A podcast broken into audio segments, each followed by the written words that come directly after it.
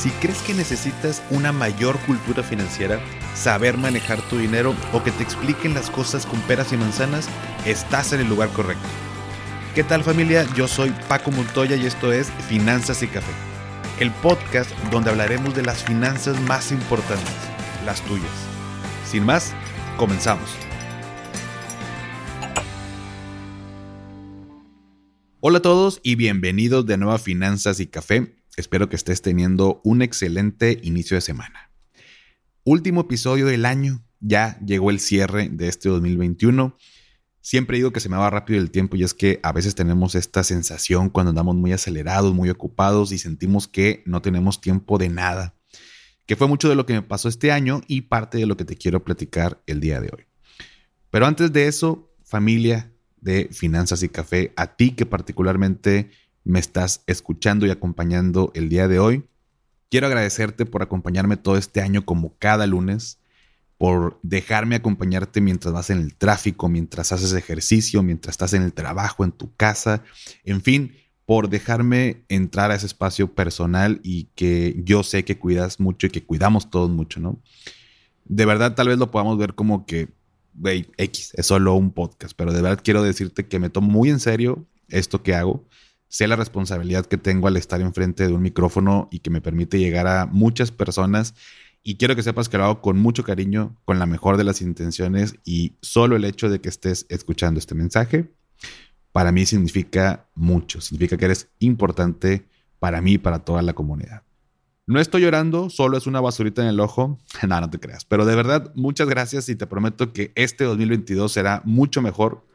Voy a seguir creciendo toda esta comunidad haciendo más contenido, más cosas que estoy seguro que te van a gustar y te van a ayudar en este crecimiento y en este viaje que tiene que ver con las finanzas personales y también parte del, desarrollo que tenemos todos como personas. Pero bueno, dejando un poco la parte sentimental, vámonos con este último episodio del año y vamos a cerrar con todo. Si lo escuchas antes del cierre, te ayudará a planear con anticipación. Y si no, bueno, pues no pasa nada. Siempre es buen momento de empezar. Pero el día de hoy te quiero platicar sobre el balance en nuestras vidas. Si me escuchas desde hace tiempo, sabes que a veces el título pareciera que no tiene nada que ver con finanzas personales, pero siempre tiene que ver con finanzas. Y te explico.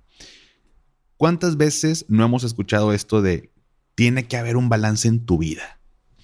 O cuando, por ejemplo, la típica cuando estamos en prepa o universidad que nos la pasamos tal vez en fiestas o salidas y que tu mamá te regaña que porque ya tienes que bajarle a la salida, ¿no? O cuando estás trabajando y de pronto tu familia o tu pareja te dice que ya le bajes al trabajo, que eres bien workaholic y te quedas bien tarde y estás descuidando todo lo demás.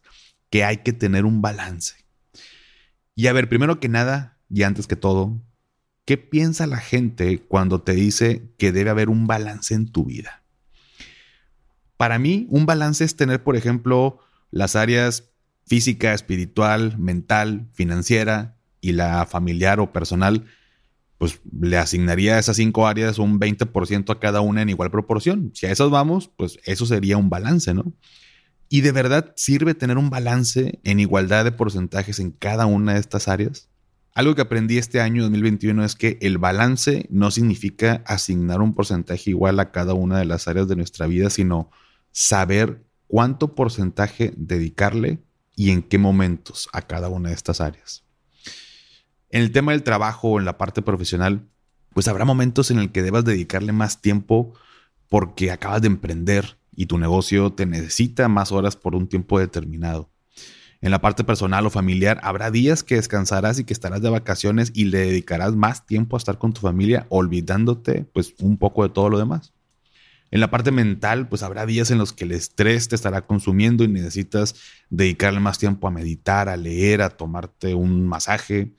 En la parte de la salud, pues habrá días en los que necesitas dedicarle más tiempo a hacer ejercicio, a comer sanamente. Y en la parte financiera, pues habrá días en los que necesitas dedicarle más tiempo a revisar tus números, a aprender cómo manejar tu dinero, a tomar cursos, a escuchar podcasts, como el mío, ahí va el comercial, y como muchos otros más, ¿no? Creo que la vida no es un balance perfecto entre todas las áreas, sino que el secreto está en saber cuánto dedicarle ese tiempo.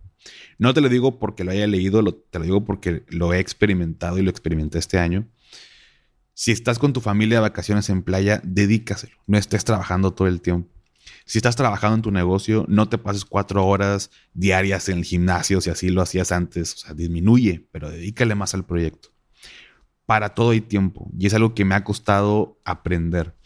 Es todo un arte saber cómo manejar todas las áreas en tu vida, pero de alguna manera, pues uno va pues, aprendiendo, ¿no? ¿Cómo he aprendido yo? Bueno, de las mismas maneras que ya te he compartido eh, y que son principalmente dos, leyendo y aprendiendo de personas que considero exitosas. Por ejemplo, en el libro que te comparto, Reflexiones como cada día, descubrí que, que muchas o, o la mayoría de las personas y empresarios exitosos meditan. Para mí fue una revelación, esto me di cuenta en el 2018, pero para mí fue una revelación darme cuenta de que muchos meditaban y no sé por qué el meditar no es algo que, que está como tan obvio en la sociedad, ¿sabes? O sea, ahorita ha agarrado popularidad que el mindfulness y, meditar y todo este rollo, que es muy bueno, lo practico y te puedo decir que sirve, funciona y te ayuda. Pero ¿por qué si todos lo hacen, o sea, todos los empresarios exitosos o la mayoría, muchos de ellos, ¿por qué no es una práctica común? O sea, son ese tipo de cosas que aprendo y comparto y espero también te ayuden porque al final, pues el impacto de no saber manejar las áreas en tu vida puede traer consigo impactos financieros importantes. Pero pareciera que es como un, pues no sé, como un secreto de solamente los exitosos y que de pronto pues te das cuenta o a lo mejor creo yo que también uno no se da cuenta, a lo mejor uno, uno lo lee y lo ve muy distante, o sea, como si nos separara mucho, eh, no sé, de nosotros a un empresario tipo Mark Zuckerberg, el de Facebook, eh, o Steve Jobs en su momento, o Elon Musk, o dime el que tú consideres que sea como muy exitoso o que gane mucho dinero, lo que para ti sea tener éxito. Y pareciera que nos que estamos muy alejados de ellos, como que ellos tienen algo que nosotros no tenemos y por lo tanto no podemos hacer o vivir la vida que ellos tienen y en realidad no es así. Ahora, dedicarle mucho tiempo al trabajo puede traer consigo pues también un gran estrés que luego impacta en tu salud y al final pues puede ser o deriva en gastos de doctor, hospitales y medicamentos. Dedicarle mucho más tiempo a descansar y andar de vacaciones, pues trae consigo una disminución en tu productividad y que ganes menos, menos lana. O sea, me refiero a pasarte muchos días del año en vacaciones. O sea, una cosa es irte para recargar pilas, para estar más vivo, más despierto físicamente, mentalmente, lo que tú quieras, y otra cosa es que todo el tiempo te la pases viajando, ¿no? Al final muchas cosas se traducen en dinero, aunque no lo veamos a simple vista. Por lo que con este episodio te quiero invitar a que este 2022 tomes en cuenta y reflexiones sobre las siguientes preguntas. ¿Cómo manejas el balance en tu vida? ¿A qué le dedicas más tiempo? ¿A qué le deberías de dedicar más tiempo y no lo haces? ¿A qué le dedicas más tiempo y no deberías? ¿Es congruente lo que haces en tu día a día en cada una de estas áreas a lo que tienes como objetivos? Piensa, reflexiona, planea y créeme, te lo digo a ti y me lo digo a mí, no te estreses, todos cometemos errores y seguiremos cometiendo, pero vale la pena en este cierre de año reflexionar sobre ello para empezar con todo este 2022 y poder lograr los objetivos que nos pongamos para este nuevo año. Familia, hoy no te quiero pedir nada, hoy te quiero agradecer por todo el apoyo este año. Eres muy importante para mí, disfruta con tu familia, con tus amigos. Te deseo un excelente 2022. Si me permite seguir siendo parte de tus días, te prometo que seguiremos creciendo juntos. Este lunes te dejo libre, que pongas un emoji de lo que quieras o un mensaje o lo que gustes.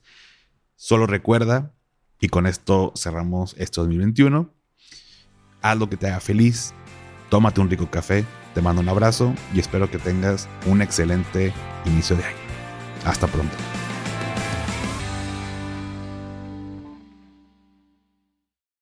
¿Nunca te alcanza para lo que quieres? ¿Le tienes miedo al crédito, los seguros, las inversiones, al